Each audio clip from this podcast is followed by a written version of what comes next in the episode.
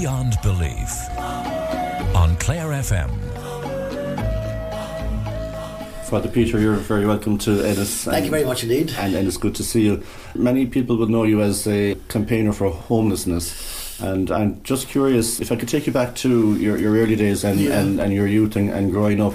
What were the things that kind of inspired you to agitate for, for social justice? And were there people um, in your youth or were there events in your youth that inspired you to campaign for the homeless? No, I think it was my parents. I think had a huge influence on me. My father was a doctor in a small town in Newry, County Down, and in those days you didn't have a practice. You didn't have assistants or partners to help you. Yeah. So he was there with his patients, and I would hear the phone going at night time. Uh, and my father would get up and go out to his patients. Maybe it would go twice in the same night, and Oh, he'd okay. get up and go out, and I never heard him complain. Sure. So I think I got a sense of service from my father. My mother was a Welsh Protestant Yes. who, in order to marry my father, uh, converted to Catholicism. Okay. Because in those days, if a Catholic married a Protestant, Yes, they to were the going to they were going to go to hell for all eternity. So, so to spare my father that fate, my mother converted to Catholicism, and like many converts, became more Catholic than the Catholics Indeed, themselves. indeed. So we had family rosary every night, mass, of course, uh, obligatory on Sunday. Indeed, on Sunday, yeah. So I think I got a sense of faith from my mother. Okay. So when I was going through school, I I think I wanted my life to be of service to other people and within a faith context. And so becoming a priest back in the 1960s was a, a, a respected and respectable way of, of doing that. Did you choose the Jesuits or did the Jesuits choose you, so to No, speak? I, I went to I, I my primary schooling was with the Christian Brothers, and Yes. then I went to the Jesuit boarding school in Clongowes. Mm-hmm. So it was it was sort of uh, uh, logical to join the Jesuits. I knew some of them, uh, uh, so the, the, I joined the Jesuits simply because they were the the, the order closest at hand. Indeed, indeed. So, but and, and very often the Jesuits are considered the theological heavyweights i- in the church. Yet, um, your your, your life of service to the homeless. yeah. How, how Well, the, the Jesuits, uh, and this is what I really uh, admire about the Jesuits, what I'm really grateful to the Jesuits for, is they allow you to do what uh, what you really w- want to do. They believe that you'll do your best work if it, you're doing something you really want to do. Uh, so. Uh, when I got involved in this, they were very happy to uh, to support me to see how it goes, uh, and I've sort of done it ever since. What, what happened to me then, when I joined the Jesuits, I thought I was going to be a teacher because Okay. a lot of Jesuits were teaching. Yes, we had a lot of schools, indeed? uh, but uh, I went just before ordination. I went into the inner city of Dublin hmm uh, to live there and to work there. Why the inner city of Dublin? Because it was then by far the most deprived area in the whole country. Uh, so three of us moved in, three Jesuits, we moved in there. And that was my conversion. I spent six years in the inner city. Interesting. You, you use the word conversion. Yeah. yeah. I mean, because you you know the experience of your mother mother converting. Yes. And is is it a similar or different kind of conversion? Do you think? Well, it was a conversion to uh, to what I really wanted to do in Ah, life. okay. Uh, Sure. I mean, uh, my eyes were set on teaching, Yes. and uh, I would have been happy teaching. Don't think I'd have been much good at it, but I would have been happy Oh, yeah. doing it. but uh, when I went to the inner city and I engaged with the local people there, especially the young people there, Mm. they were leaving school very early. Early. We opened a youth club and a craft centre, and we had employment schemes for the young people, and uh, that's that's where I left my heart. Then I, I really was. Uh, bowled over with them so I spent six years in the inner city then they demolished all the accommodation Yes. uh, because it was so awful, uh, including the flat we were living in. So we moved to Ballymun then, Yes. which, uh, and I've been in Ballymun for the last uh, 40 years. 40 years. And have you seen change and improvements in that time? Or because, you know, people with 10 10,000 people homeless, 3,000 of Yeah. those young children, people sometimes despair. Do you ever despair? No, I don't despair. I get angry, and I'm angry all the time. And I think anger is very important. Uh, we think of anger as something very negative, Mm-hmm.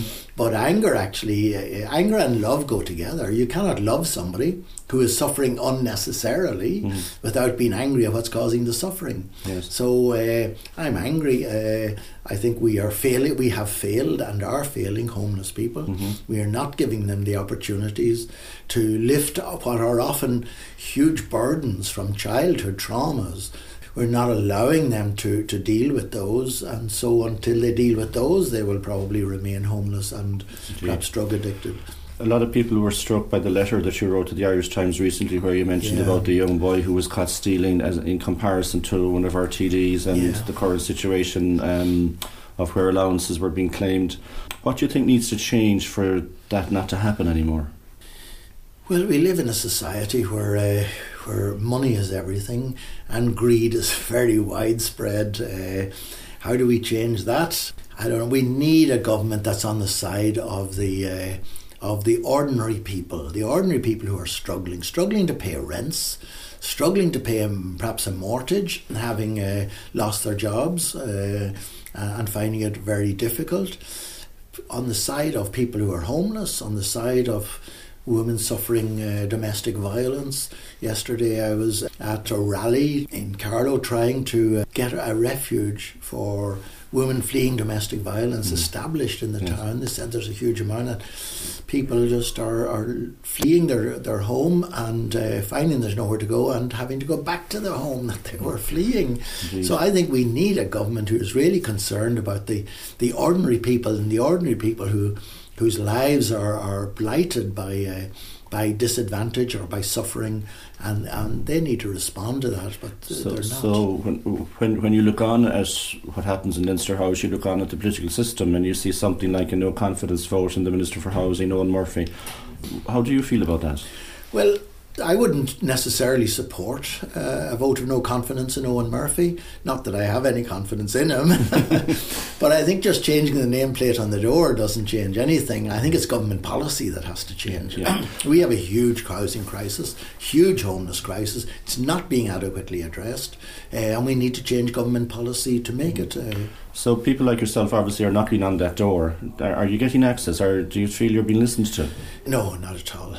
I'm ignored. You're ignored. So, so I'm ignored, but they know exactly what I feel and how yes. exa- know exactly what I'm saying and what sure. I want. But no, I haven't. Uh, I haven't met any uh, any government. Uh, uh, ministers for, for, for a long time. Mm-hmm. And I really do. I've come to the conclusion that there isn't much point in meeting them. Really, really. that uh, you know, you can. I've learned over the years, you can point out the need, you can point out the solutions, but that's not going to get you anywhere. To be honest, okay. I have come to the conclusion the only way to get change is to embarrass them. Okay. To make it more awkward for them not to do something mm-hmm. than to do something. So I will try and highlight, and like the letter did, I will yes. try and highlight uh, issues that uh, make it uh, difficult for government to ignore them. Okay. But sitting down and having a meeting, uh, I don't have a lot of confidence in that bringing about change. Okay, but you you seem to be able to rally people around you. I mean, your your work is widely known. You know, a, a lot of good work happening here in the town of Ennis now. You, you're mm. about to o- open uh, apartments as well. So even though you mightn't have government on your side, you seem to have people on your side. Yeah, I think we uh, we get a very we get a lot of support, an awful lot of support. You know, I've been doing it consistently for such a long time, and I think that uh, that strikes a chord with people. Mm. And yourself, forty mm. years in Ballymun, you're not getting any younger, and that's that's no insult yeah, to, no, uh, yeah, but I feel that very much. Yeah. So, so, what sustains you? What keeps you going? What keeps me going are primarily homeless people themselves. The little you can do for homeless people very often, but it means a lot to them. Mm. Just to be treated with respect, to be listened to, uh, and I spend a lot of my time just listening to homeless people, just to listen to them and to do what little you can to try and help their situation. They know I can't solve their problems, uh, but just to treat people with respect, it, it does mean a lot to them and they do appreciate it. And Mm. the one thing they will say to me, and this is the thing I value most from Yes. uh, homeless people, they say, well, you're on our side. and, you know, they know I can't solve their problems, but they, they, they feel I'm on their side, and that really uh, means a lot to me. Yes. And I really value when they express that in, in, in various Mm-hmm. ways. So you can't just walk away from homeless people. You, you can't just say, Look, I'm finished, uh, I'm going to go off now. Uh, you got to continue doing what little you can. And and there's a sense that you've learned a lot from them in terms of human dignity. I've learned so much. They have totally and radically changed me. They have uh, they have turned me inside out and upside down. They have challenged my values. They have challenged at least some of my prejudices. They have challenged uh, the way I view Irish society. I grew up in a very comfortable Ireland, and uh, I thought Ireland was a wonderful place, and it still is for many people. Yes. But then I discovered that for many people, Ireland is a terrible place Indeed. and they have very little chance of uh, improving their their lives uh, if while living in Ireland. They challenged my understanding of God. They've changed my relationship with God. They've taught me to pray. They've done everything for me, really. In, in relation to God, and if, Mm. if we can, maybe just talk about the institution of the Roman Catholic Church. Um, I work with young people, and sometimes they would say to me, uh, "Why doesn't the Vatican sell off all those precious artworks and look at the wealth that's there?" D- d- d- Have you any thoughts on that in terms of the distribution of the wealth? I think it is a scandal, but it's an historical scandal that you have a Vatican that is so wealthy. You can't just roll back history in a couple of years. The problem with selling off and distributing wealth is it doesn't change the structures. Okay. And ultimately, poverty in this world and poverty in Ireland is due to structures. We have got to change the structures. We have got to change the structure so that they support people who are poor and who are at the bottom of the social ladder. And that's far more important than just giving out money to alleviate an immediate, uh, Okay, okay. an immediate stress. But I am. I'm embarrassed at the Vatican and its wealth, and I would love to see some way of the Vatican maybe handing over all its treasures to the to the state and say, look here. Uh, this belongs to the state, not to us. So when Pope Francis came to, to Dublin and he, he visited Brother Kevin and he, he highlights the issue of homelessness, Yeah. Is that important too, or how do you view that? I think it's very important. I think what Pope Francis is doing is a huge sea change in the church. For a long time, the church preached a God of laws, a God who laid down laws, and you have to obey these laws, and your relationship with God depends on how you obey these laws. Uh, and there are many in the church still who, who believe that's the God who uh, they, they worship. But Pope Francis is moving us away from that towards what I would consider the God of the Gospels, a God of compassion. Yes. A God, Jesus revealed a God of compassion. He lived amongst the poor. He shared the life of the poor. He healed the sick. He fed the hungry. He uh, ate with those who were excluded and unwanted in society. Jesus revealed a God of compassion, and I think Pope Francis is trying to reveal that God to the world. And there are those who object and say that he's not laying down the law firmly enough, uh, and therefore he is doing a disservice to the church. But I think Pope Francis is the best thing that has happened to this church for a long time, and uh, I hope that his vision of the church will become much more, much more widespread. Okay. Father, Father Peter, here here in the town of- of Ennis and in many places around Ireland, uh, there's a lot of controversy about the direct provisions system. And some of the commentary that you hear is, why don't they look after our own first? And we have our homeless crisis, we have people coming into Ireland, and we have obligations under under international law. Yeah. Uh, what's your thinking about that? I think if we had a proper housing system, it wouldn't be an issue. We could do both. Uh, our homeless crisis and our housing crisis today is man made. It is directly a result of government policy. And it's continuing as a direct result of government policy. And the primary government policy, it abdicated its responsibility for building housing and transferred that responsibility to the private sector, particularly the private rented sector. Yes. And it said, you provide the accommodation, we'll give people a grant to enable them to pay the, the rent. That policy has totally failed, that clearly has failed, but it's still government policy. Yes. So the homeless crisis we have in the housing is a result of government policy and it can be changed. We could have a proper housing system. We need to build social housing. We need to build social housing on the same scale as we used to build it in the 70s and the 80s, thousands of, of social homes. Yes. We need to take back the empty homes that are empty houses and apartments you see on every street Yes. in every town. And we need to prevent the flow into homelessness from the private rented sector. We could deal with the homeless crisis, and if we adequately dealt with the homeless crisis, we would be able to accommodate both our own people Indeed. and those who are seeking refuge here in, In, Ireland. indeed, and uh, you mentioned about Pope Francis and, and the compassion. Here's a question for you. Yesterday, it's been Saturday, two Saturdays before the feast of Christmas, and here in the town of Ennis, when I was walking around, there were people begging on the streets. And one dilemma that people often have is do I give them money? Do I give them food? Do I talk to them? What should a person do? I think that's very much up to the individual. I have no uh, problem with somebody giving them a few bob, and I have no problem with somebody saying, No, I won't give them a few bob, I'll give money to a charity that's helping the homeless. I think it's a 50 50 choice, and it's up to the individual. But there's something far more important than giving money Yes. or food, and that's stopping and just saying hello. Hello. Because you're respecting them, you're respecting their dignity. When I'm passing by, I often say, Look, I'm sorry, I don't have any change on me. You know what the answer often is? That's okay, thanks. And what's the thanks for? The thanks is for just not having ignored them and passed them by. So people say, No, I'll buy him a sandwich. I say, No, don't buy him a sandwich. Go up and ask them what they want. Right. And if they want a sandwich, go and buy them a sandwich.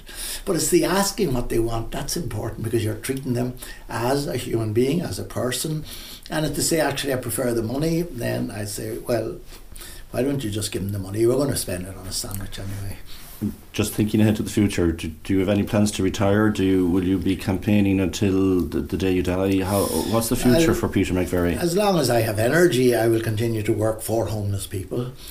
I have delegated all the responsibility for funding and for organising our services. I'm too old to do that, and our organisation has got too big anyway Okay. for me to uh, to do that. So I've delegated that, and now my role is primarily interacting with homeless people, listening to them, talking to them, advising them, trying to help them in whatever little way I can.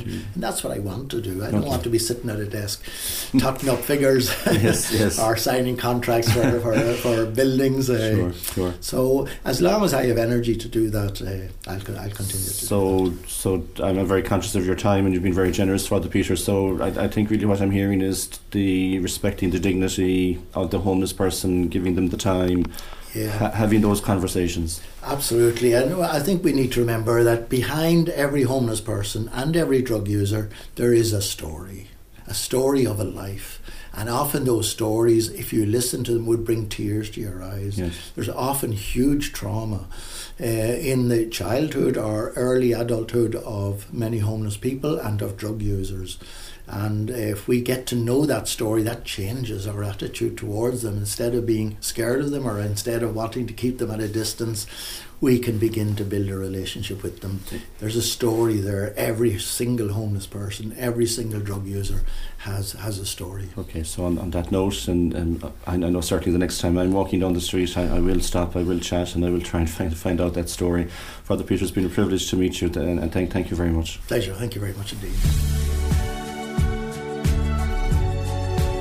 This podcast is produced by the Beyond Belief team. Join us on Sunday at a quarter to eight for Sunday prayer and at 9 pm for Beyond Belief.